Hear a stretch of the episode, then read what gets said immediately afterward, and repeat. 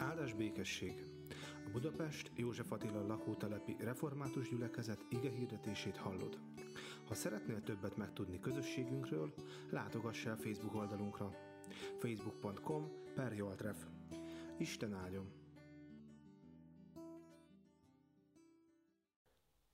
Azon a napon kiment Jézus a házból, és leült a tenger partján. De nagy sokaság gyűlt köré, ezért hajóba szállt és leült, az egész sokaság pedig a parton állt. Azután elmondott nekik sok mindent példázatokban. Íme kiment a magvető vetni, és amint vetette a magot, néhány az útfélre esett. Jöttek a madarak, és felkapkodták azokat. Más magok köves helyre estek, ahol kevés volt a föld, és azonnal kihajtottak, mert nem voltak mélyen a földben. De amikor a nap felkelt, megperzselődtek, és mivel nem volt gyökerük, kiszáradtak. Más magok tövisek közé estek, és amikor a tövisek megnőttek, megfojtották azokat. A többi viszont jó földbe esett, és termést hozott. Az egyik száz annyit, a másik hatvan annyit, a harmadik harminc annyit. Akinek van füle, hallja. A tanítványok oda mentek hozzá, és megkérdezték tőle, miért beszélsz nekik példázatokban? Ő így válaszolt, mert nektek megadatott, hogy ismerjétek a mennyek országának titkait, azoknak pedig nem adatott meg. Mert akinek van, annak adatik, és bővelkedik, akinek pedig nincs, attól még az is elvétetik, amilyen van. Azért beszélek nekik példázatokban, mert látván nem látnak, és halván nem hallanak, és nem értenek. És betes, beteljesedik rajtuk Ézsaiás jövendőlése. Halván halljatok, de ne értsetek, látván lássatok, de ne ismerjetek.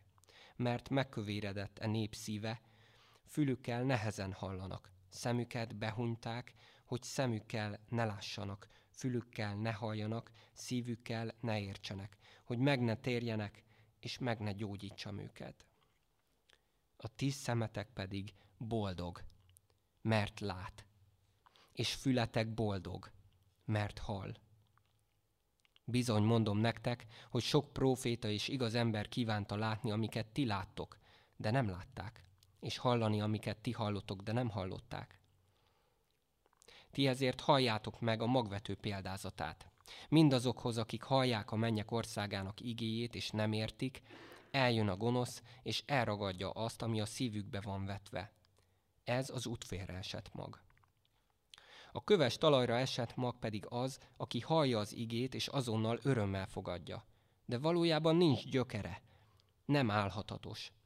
Mihelyt nyomorúság vagy üldözés támad az ige miatt, azonnal elbukik.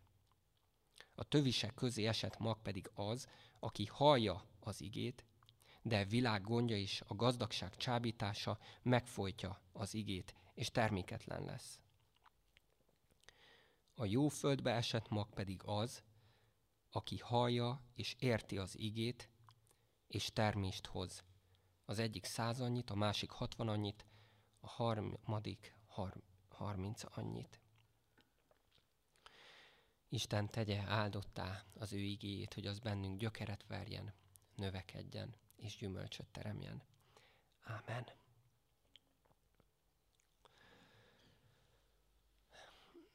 Bevallom nektek, hogy nem sok ige hirdetésre emlékszem ifjú koromból, pedig hát elég sokat meg kellett hallgatnom, úgy emlékszem. Viszont van egy nagyon különleges alkalom, 2002 táján, annak augusztus hónapjában volt egy gólyatábor, a gimis gólyatáborunk, amikor a Bármadasba készültünk, és hát ott is annak rendje és módja szerint minden napra hívtak valami jó nevű igehirdetőt, aki ott a fiatalsághoz szólt. És nagyon emlékszem az egyik estére, amikor pont ez az ige szakasz ö, ö, került ott a terítékre.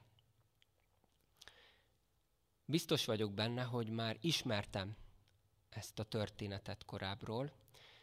Vannak olyan emlékeim is, hogy gyerekisten tiszteleten valamit rajzoltunk, vagy színeztünk ezzel kapcsolatban a földeket, hogy melyik mag hova hullik, a magvetőnek a képe is úgy előttem van, a kis rajz.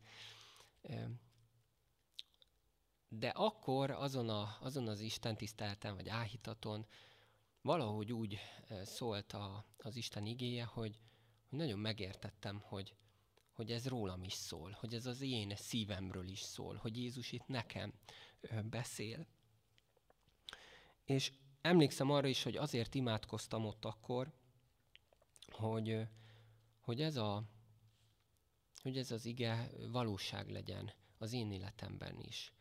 Hogy, hogy az Isten tegye készé, tegye alkalmassá arra az én szívemet, hogy, hogy befogadjam az ő igét, és hogy, hogy az ott kifejtse a hatását, hogy az ott meg, megteremjen. Szóval jól vigyázzatok, hogy mit kértek imádságaitokban, mert ha nem is ekkor egy kicsivel később, de, de tényleg azt hiszem Isten kegyelméből megértettem, befogadtam azt, hogy az, az ő igéjét, és azt, hogy, hogy mi az ő akarata az én életemmel. Aztán ez, a, ez az ige szakasz aztán többször is elkísért engem. Emlékszem, a teológián is volt egy olyan csendes nap, amikor még a budafoki előző lelkipásztor Nagy Péter hasogatta nekünk ezt, a, ezt az igét, és mondott nagyon érdekes dolgokat ezzel kapcsolatban. De hát minden évben előkerül az én számomra, hiszen hittanórákon, ötödik osztályban tanuljuk, tanítjuk ezt a, ezt a példázatot. Különböző földek az allegóriának minden elemét, hogy mi, ki, kicsoda, mi, micsoda ebben a történetben. Konfifiken is elő szoktuk ezt venni, és ott is beszélgettünk már erről. És hát legutóbb, így a gyülekezetnek az életében is volt ilyen, még ebben az évben az egyik családos Isten tiszteleten ugyanez volt a, a textusunk. Talán emlékeztek rá, akkor is mm, valamit ügyködtünk, egy ilyen kör alakú, egymáson csúszó kis lapocskát osztogattunk itt a gyerekeknek, meg a felnőtteknek is, és alkottuk meg azt, hogy, hogy milyen az, amikor a magvetővet. Remélem, hogy nem haragszik meg a gyülekezet azért, hogy, hogy ismét ezt az igét ö, hoztam mára, de nem csak ismétlés gyanánt hozom ezt, hanem azért is, mert az Isten amikor szól, akkor lehet, hogy ugyanazt mondja, de az nagyon sokszor újszerűen hat. És ezért is jó olvasni a Bibliát hétről hétre, napról napra, évről évre, hogy, hogy azt látjuk, hogy, hogy vannak már ismerős részek, amik tavaly is, meg tíz évvel ezelőtt is akár szóltak hozzám, de hogy most ugyanúgy aktuális, élő és ható. Úgyhogy ezt remélem a mai napon is, és ez az imádságom, hogy, hogy az Isten így szólítson meg bennünket. Na de ahogy itt vagyunk a Máté evangéliumának 13. részében, már sok mindent láttunk Jézussal kapcsolatban, de még mindig nem világos a tanítványoknak, az őt körülvevő tömegnek, és az ellenségeinek, a farizeusoknak, hogy mit is akar valójában Jézus, hogy mi az ő nagy küldetés, hogy miért, miért beszél ilyen sokat Isten országáról, megtérésről, az ellenség szeretetéről. De azt is láttuk, hogy, hogy egyre, egyre nagyobb az az olló, ami, ami körülveszi Jézust. Egyrészt egyre többen csatlakoznak hozzá, vágynak hozzá, szeretnének vele találkozni, szeretnék az ő ruhájának szegélyét megérinteni, hogy meggyógyuljanak. De a másik oldalon pedig egyre többen vannak talán azok is, akik ferde szemmel néznek rá, akik, akik nem örülnek annak, hogy Jézus ennyire népszerű, hogy a nép nem hozzájuk megy segítségért, tanításért, hanem Jézust választják. És hát éppen ezért mondják sokan, hogy Jézus ezért választotta példázatoknak az eszközét. Mert a példázatok azok egyrészt nagyon alkalmasak arra, hogy, hogy egy jó történet kapcsán az maradandó élményt adjanak a, a, az igével kapcsolatban. A történetek sokkal jobban megragadják az embernek a fantáziáját, a vágyait, az álmait, az akaratát, az embernek a szívét, mint, mint ilyen hideg ö, teóriák, ö, dogmatikus prédikációk. Ugye amikor valaki megtér, akkor annak mindig általában, inkább így mondom, általában van egy, van egy nagyon szép története is.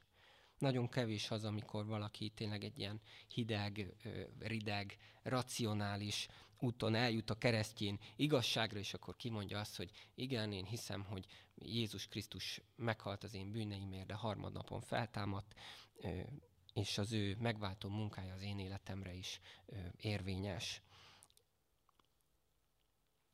Az Isten használja a mi értelmünket, a tudatunkat, de amikor megragadja a szívünket, akkor az nem csak, nem csak az értelemről szól, hanem ott vannak az érzelmek, az akarat, a vágy, a cél. Jézus, amikor az Isten országáról beszél, akkor nem egy definíciót ad. Tanuljátok meg, gyerekek, ez az Isten országa. Hanem leül és belekezd egy sztoriba, egy történetbe. És, és ezt a történetet utána mindenki ugye el tudta képzelni, meg tudta ragadni. Hirtelen mindenki nem a tengerpartján ült, hanem, hanem valahol a szántóföldeken járt, kelt, és, és látta maga előtt a, a, a kis ösvényt, a, a köveket, ott a bozótost, a tövises talajt. Jézus egyrészt megragadja az embereknek a fantáziáját, a képzelő erejét, és így beszél e, képekben, történetben, példázatban. Másrészt viszont egy példázat arra is nagyon jó, hogy elrejtsen olyan dolgokat, ami a nem kívánatos fül számára első hallásra olyan zavarosnak tűnik. Ugye Jézus ellenségei éppen az előző fejezetben mondták ki, határozták el, hogy, hogy meg akarják ölni Jézust. Jézus ezzel pedig időt nyer. Minden szavát figyelik, hogy mit is mond Jézus. Mit tanít Istenről, mit tanít a császáról, a hatalomról, a, a zsidóságról, a törvényről. Minden szavát figyelik, amiben ott vannak ezek a kulcsszavak. És ehhez képest mit, mit, miről beszél Jézus? Egy parasztemberről, egy magvetőről, aki, aki hinti el a kis magokat, földről. Ugye képes beszéd, ami gondolkoznak, hogy akkor ez mit is jelent, mire is gondolhat ő valójában. Szóval Jézus időt nyer ezzel, hogy majd a háta mögött persze összesugnak a, ezek a farizeusok, vallási vezetők, és megbeszélik, hogy te értetted? Mi? Miről is volt itt szó? Nagyon sokszor azt hiszem ez a, ez a kettősség megjelenik ö, egyébként a világban ma is. Vannak olyan emberek, akik ö, elfogadják, akik szeretik, akik vágynak arra, amit Isten mond, mond nekik, és, és gyönyörűen összeáll előttük a teljes kép. És vannak olyanok is, akik lehet, hogy nem is akarják igazán megérteni, vagy nem úgy akarják megérteni. De hogy nem áll számukra össze a teljes kép, mint a puzzle-ben, a kis kirakósban, hogy ott vannak a kis darabkák, de mi lesz ebből a nagy képből, azt, azt nem tudjuk. Hála Istennek! Jézus megmagyarázza ezt a példázatot, mert lehet, hogy egyébként teljesen félreértenénk ezt. És azt mondja, hogy ez a példázat is az Isten országáról szól, így írja, így jegyzi föl Máté, hogy az Isten országáról tanított Jézust. És hát először is azt kell megnéznünk, hogy, hogy akkor az Isten országa olyan, mint egy magvető, olyan furcsa ezt, így nyelvtanilag sem teljesen helyes. Hát inkább azt kell mondani, hogy az Isten országa olyan, mint a magvető története. Egy történés, egy, egy kép, a, amiben nagyon sok minden benne van. Ugye Jézus korábban is azt mondta, nagyon röviden, hogy elközelített az Isten országa. Betelt az idő, elközelített az Isten országa. De ez az ország, ez nem erővel, vagy legalábbis nem erőszakkal jön el, ahogy azt egyébként sokan hitték, gondolták. Az Isten országa beszédben, az Isten szavában jön el. És hát Isten szavában végül is van erő, hatalom, de nem úgy, ahogyan azt az emberek gondolták akkor. Jézus úgy hozta el az Isten országát, hogy, hogy beszélt róla, hogy tanította az embereket. És az Isten országa az nem egy egyszemélyes királyság, ahogy ezt Kozma Zsolt, teológiai professzor megfogalmazta. Az Isten országa nem egy egyszemélyes királyság, és ezért Jézus Krisztus személyéből kiindulva Isten országának el kell jutnia hallgatóihoz. Így válik Isten országa üzenetté. Milyen szépen van ez megfogalmazva. Nagyon tömör, de látjuk, hogy az Isten országa az egy hírré változik, egy üzenetté, ami úgy terjed, az Isten országa úgy terjed, hogy Jézus Krisztuson keresztül eljut az emberekhez, és aztán az emberek tovább adják ezt a hírt, jó hírt, az evangéliumot tudjuk. Isten országa tehát ehhez az üzenethez kapcsolódik. És ez az üzenet, még egyszer mondom, nem egy definíció. Jézus történetet mesél, mert Isten országa történet, történés. És hát erről szól a magvető példázata is. Az Isten országa nem konkrétan egy magvető, hanem az Isten országa olyan, mint a magvető története. Az egész történést kell figyelnünk. Veszélyes dolog egyébként a Bibliát úgy olvasni, mint egy allegóriát, hogy mindent mindennel megfeleltetünk.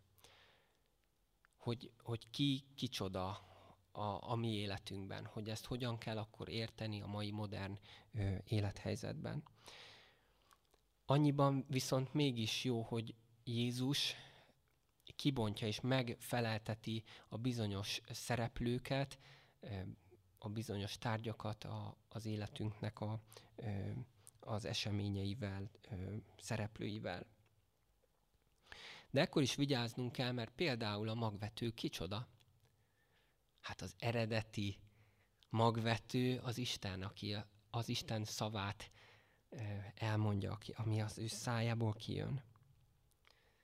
De hát azt is tudjuk, hogy az igét nem csak az Isten hirdeti, nem csak Jézus hirdeti, hanem, hanem azt utána tovább terjed. És bárki lehet ige hirdetővé, még te is.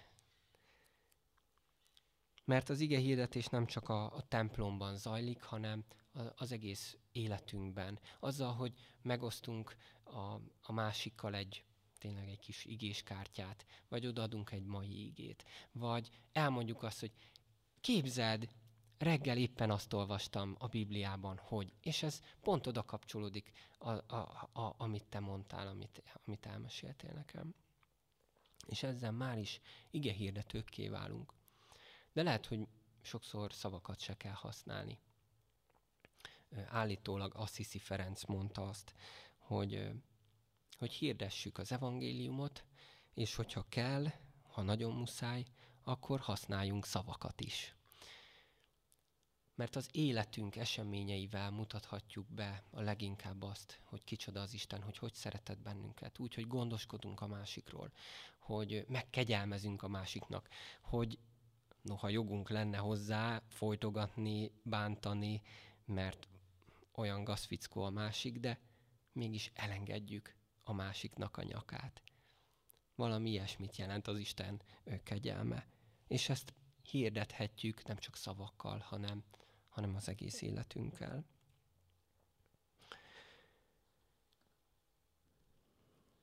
Sokan nem értik azt, hogy miért így vet a magvető. Hogy szór ide is, meg oda is, meg amoda is. Hát miért nem az szépen előkészített földbe vet? Hát itt elpazarolja az ő, az ő kis magjait, a, a, a búzát vagy árpát, amit éppen vet.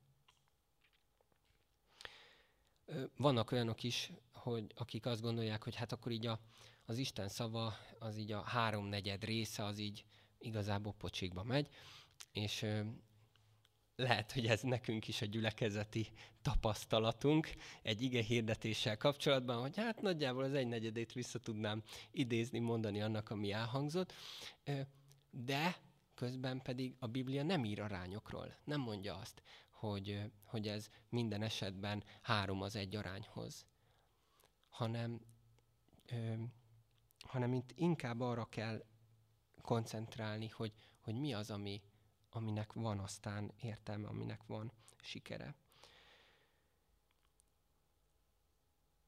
Egy olyan érdekességet is találtam, hogy abban az időben nem úgy vetettek az emberek, ahogyan ma gondolnánk.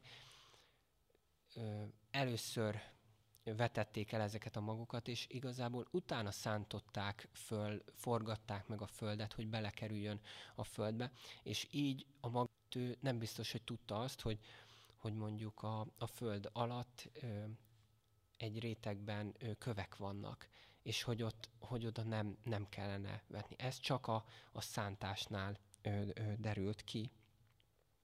De minden esetre a magvetőnek a példázata az, az hirdeti számunkra azt, hogy milyen nagy lelkű az Isten, hogy az ő szeretete az pazarló, hogy ő oda is szól, oda is szór ige magvakat, ahová mi talán nem gondolnánk, ahol látszólag nincsen semmi hatása.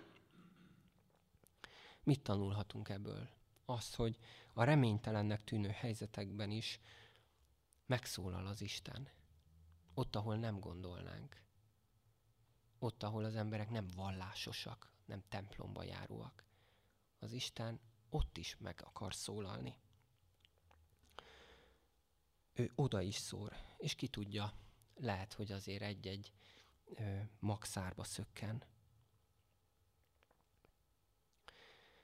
Aztán látjuk itt a, a négy fajta földet, ugye, és hát most erről hosszabban nem szeretnék beszélni, mert hogy akit érdekel a családos istentiszteletnek a kis négy állomását, majd nézze, hallgassa vissza.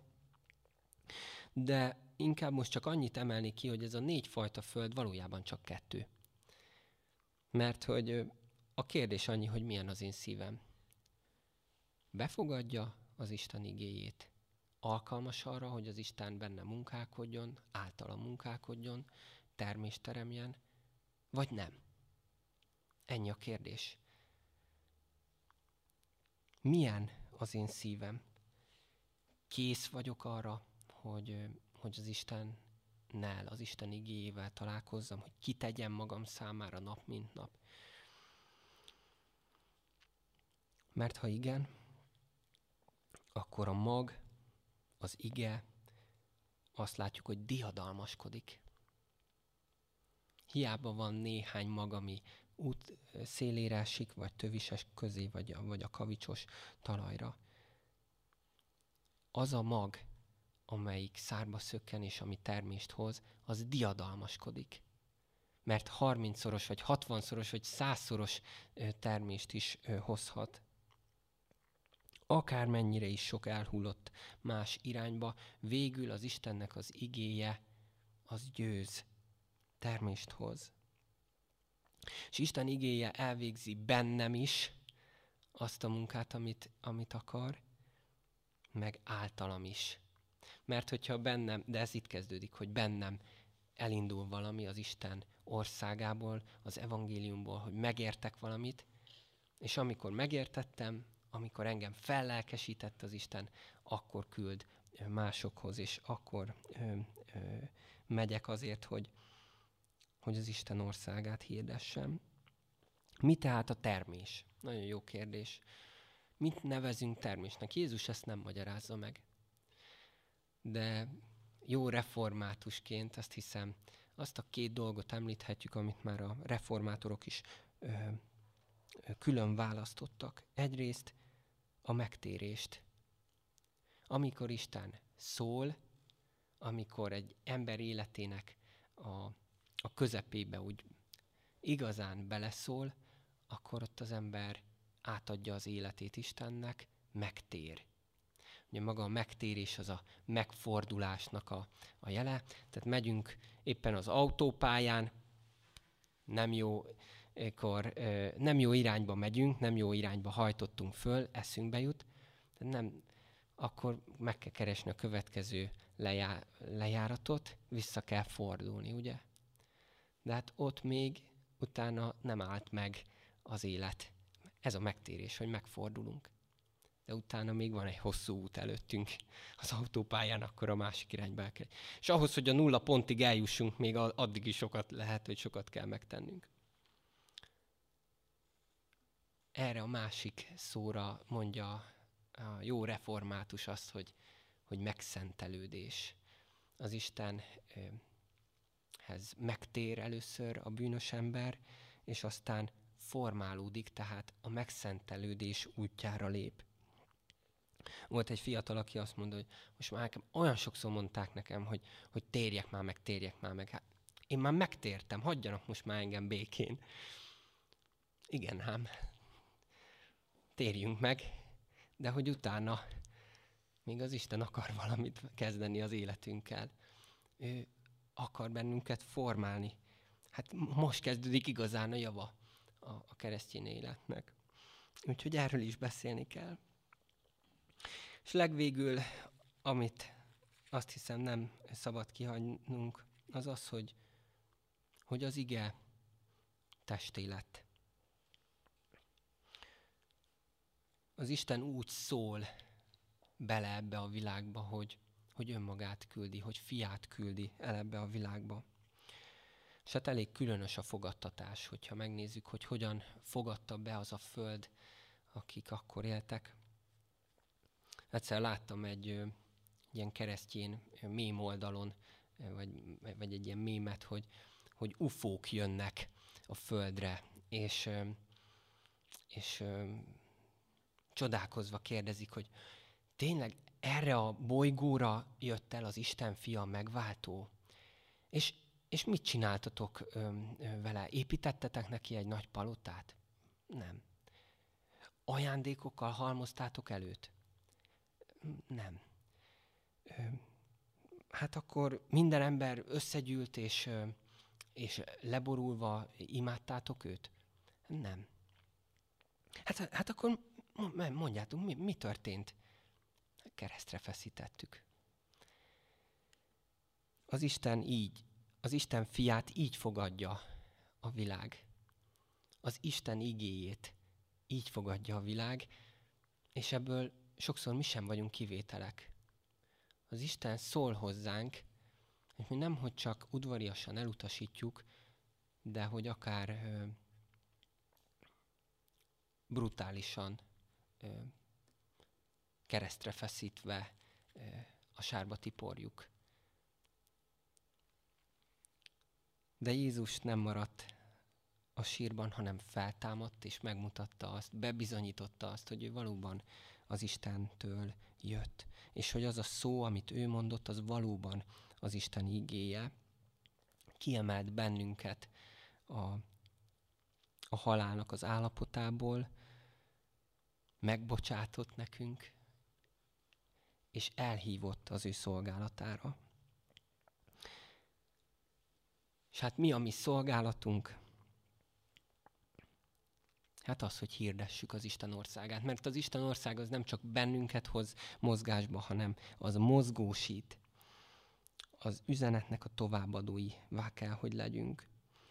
Az ige mag elér hozzánk, de aztán mi is ige hirdetőkké, magvetőkké válunk.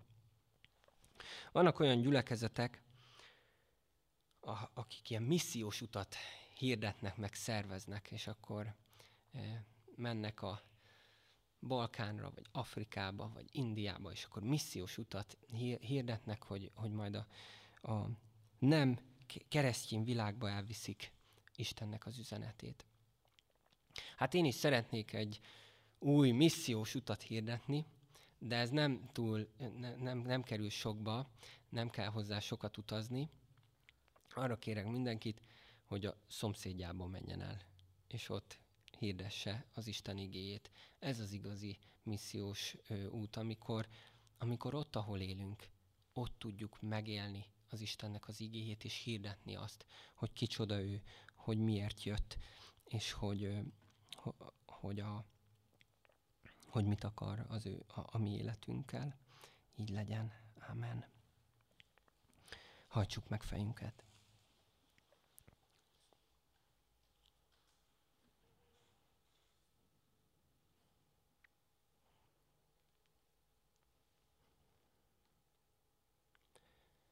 Mindenható mennyei atyánk az Úr Jézus Krisztus által.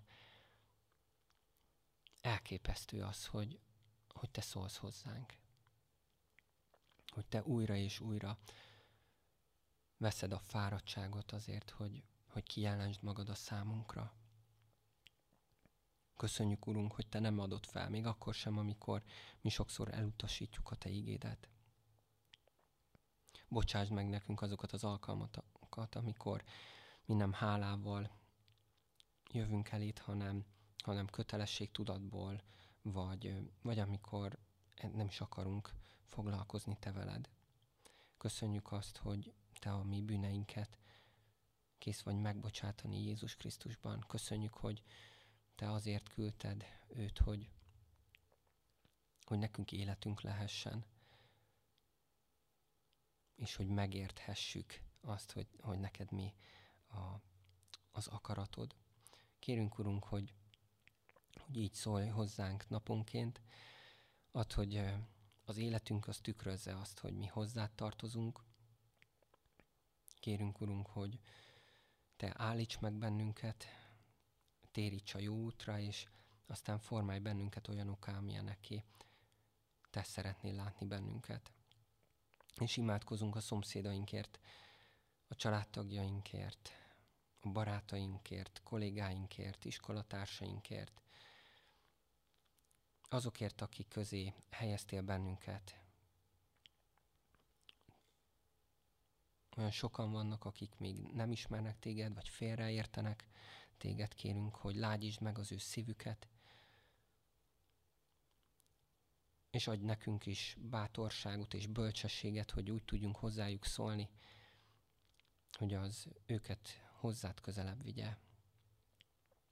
Urunk, imádkozunk egyházunkért és gyülekezetünkért.